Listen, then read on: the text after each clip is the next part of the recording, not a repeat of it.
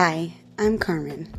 I'm a teacher, an ADHDer, a certified life coach, and I created this podcast to spread awareness about ADHD, anxiety, and other mental health conditions and neurodevelopmental disorders.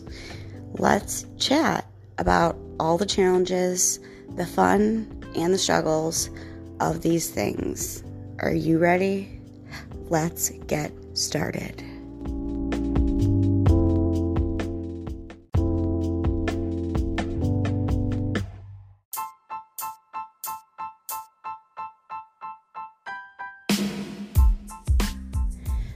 The ADHD brain is so complex.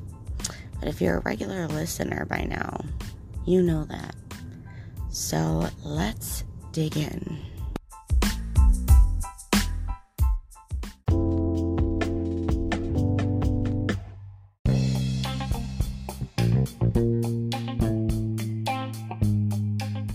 Hey, ADHDer, I see you.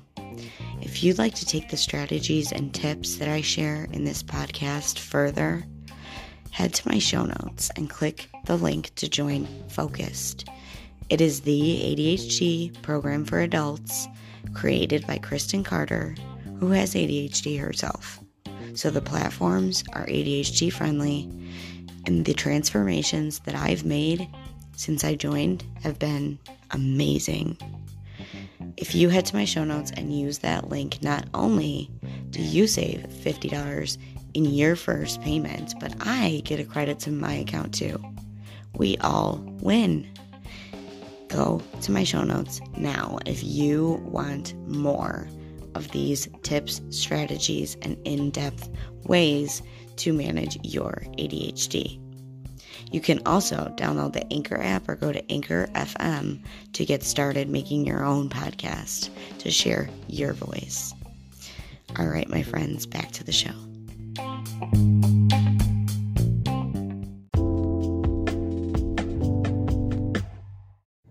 Hi, friend.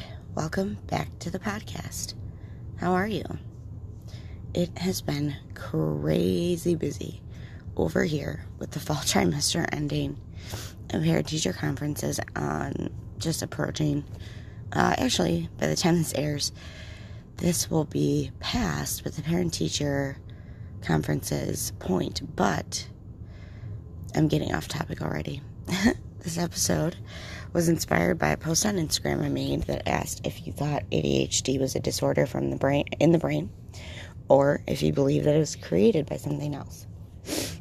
I was super surprised that instead of answering my poll, I got a lot of questions in my inbox that prompted me to go digging for some brainy research to talk about the different neurotransmitters in the brain and how they influence ADHD and what we can do to improve them.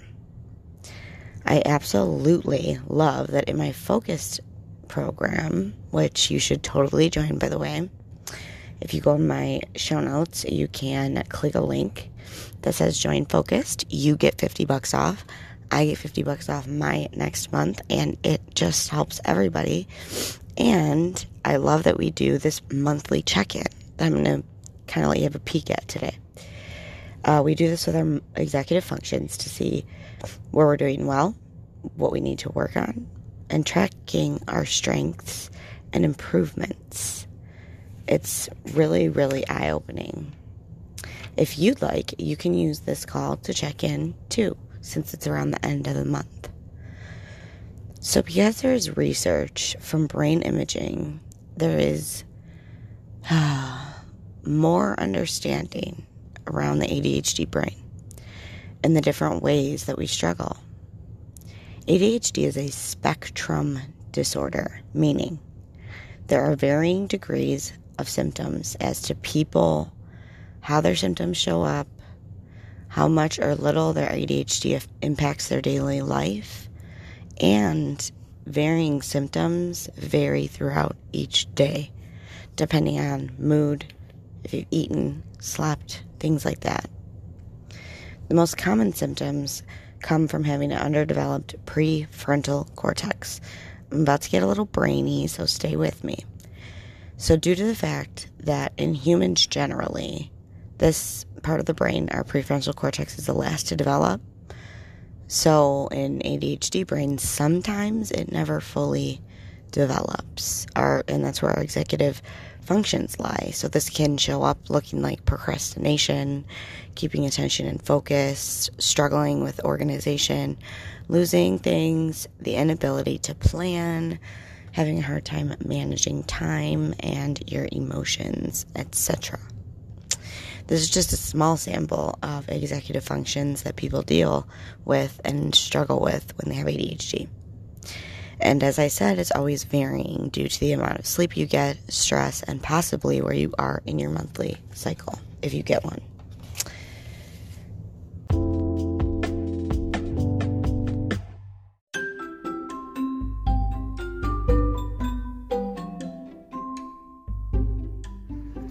Hey, listener. If you're enjoying this show, you should totally subscribe to it so that you can see when new episodes pop right up into your feed. In Spotify, if you go up at the top and hit click follow, it'll notify you every time there's a new episode. Then, really quick, as you're listening to this, right under the follow little um, bubble, there's a rating bubble if you could just rate this podcast and give some feedback, possibly maybe answer the poll question that's underneath the podcast, I would really, really appreciate it. I hope that you're enjoying whatever you're doing today or tonight. Have a great one.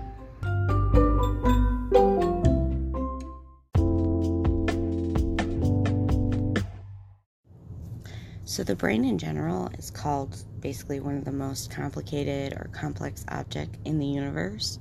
So, in turn, with ADHD, it's even more complex and complicated. So, what exactly is happening in our brains that makes life feel so difficult at times?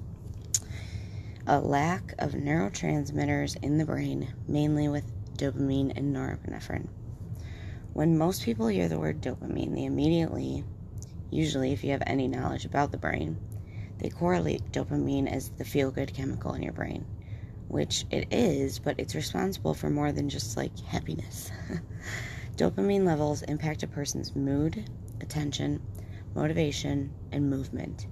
So, in order to initiate, follow through on tasks, for example, most this all mostly depends on dopamine. Dopamine is also responsible for regulating the brain's reward response system, so that feeling that you get when you get something done, that's dopamine. And to explain this in the most understandable way I could think of, I did some research. I found that ADHD brains develop with a higher concentration of dopamine transmitters in the brain, which removes dopamine from the brain super fast because we have so many in the area. Our dopamine gets used so much more quickly, so in turn, it gets used less effectively because we don't have enough time to use it before we lose it. The prefrontal cortex is not only made up of the dopamine um, receptors, it also houses epinephrine and serotonin. And this part of the brain is the last to develop. In typical human brains, it's around 24 25. And in ADHD brains, sometimes it never actually fully develops. Norepinephrine is the neurotransmitter that helps dopamine get going and keep going. It's connected to adrenaline, the body's fight, flight, or freeze system. Adrenaline does its main work in the body, while the norepinephrine does its main work in the brain. I know, that was super sciencey, but don't worry, I have a way to explain it a little better as I was learning about the ADHD brain, my own brain made connections, and in turn, I came up with a little metaphor. Think of a preschool classroom, or really any classroom, as the brain. The teacher is the prefrontal cortex, the CEO of the brain, and the students are the little neurotransmitters, and they don't know where to go unless the teacher tells them and the teacher, you know, she is a little flighty and she forgets things a lot. So if the teacher isn't telling the students, aka the prefrontal cortex isn't telling the neurotransmitters where to go and how long to stay, this is kind of how the ADHD brain works. So, a typical brain would look like a well run classroom that looks like spokes on a wheel. A ADHD brain looking classroom might look like students kind of running all around, pressing the buy now button, things like that. Um, I just wanted to put a little humor in there, especially because this is a little sciencey of an episode. So the teacher of our brain keeps the different students, like the thoughts, emotion, tasks, projects, etc., managed by using the chemicals in the brain. In ADHD brain, the teacher isn't always super accessible, so the students have to work a bit harder and on their own, since the teacher or the boss of the brain isn't there to nurture each of their strengths. Now, before I move on to how you can check in with your brain in the different executive functions, I want to make it super clear that having ADHD does not have any correlation with your IQ. It does have nothing to do with how smart you are. Your ADHD, it's how hard you have to work.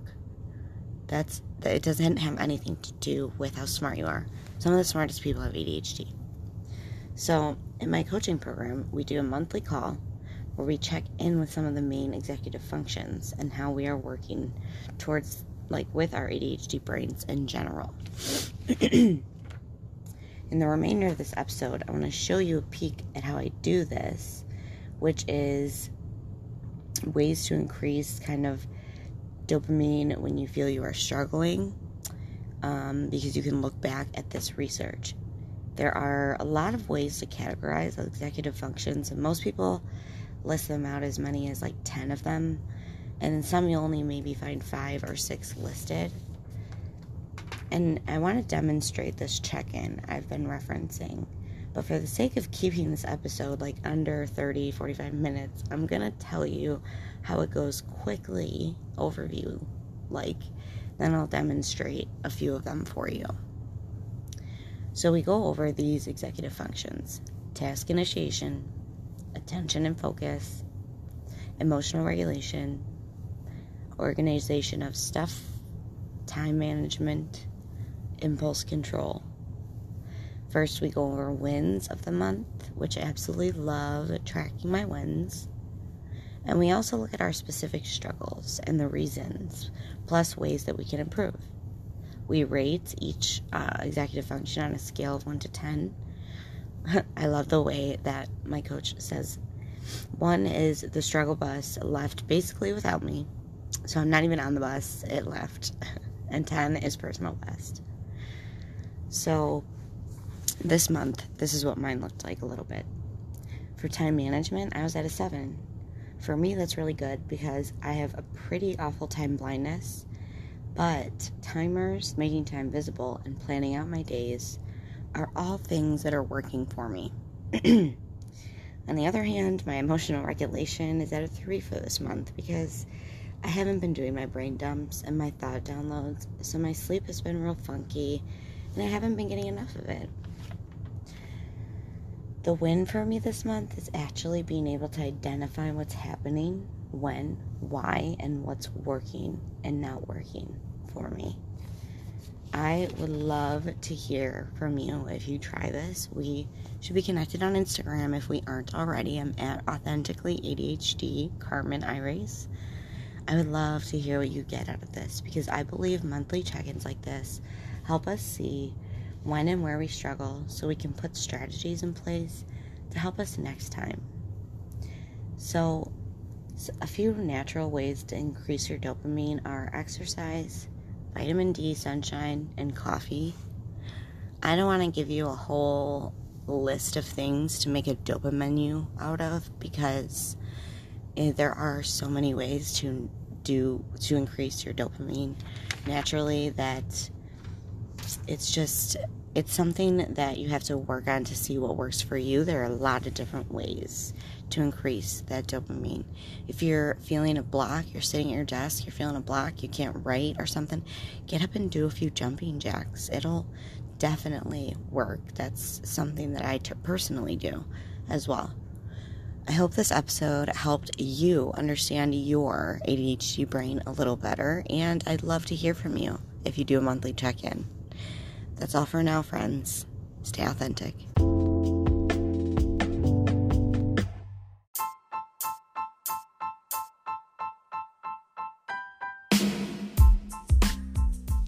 Hey, my ADHD friend. I am super excited to announce that my ADHD coach, Kristen Carder, is running an emotional balance course about emotional um, regulation and emotional literacy in November.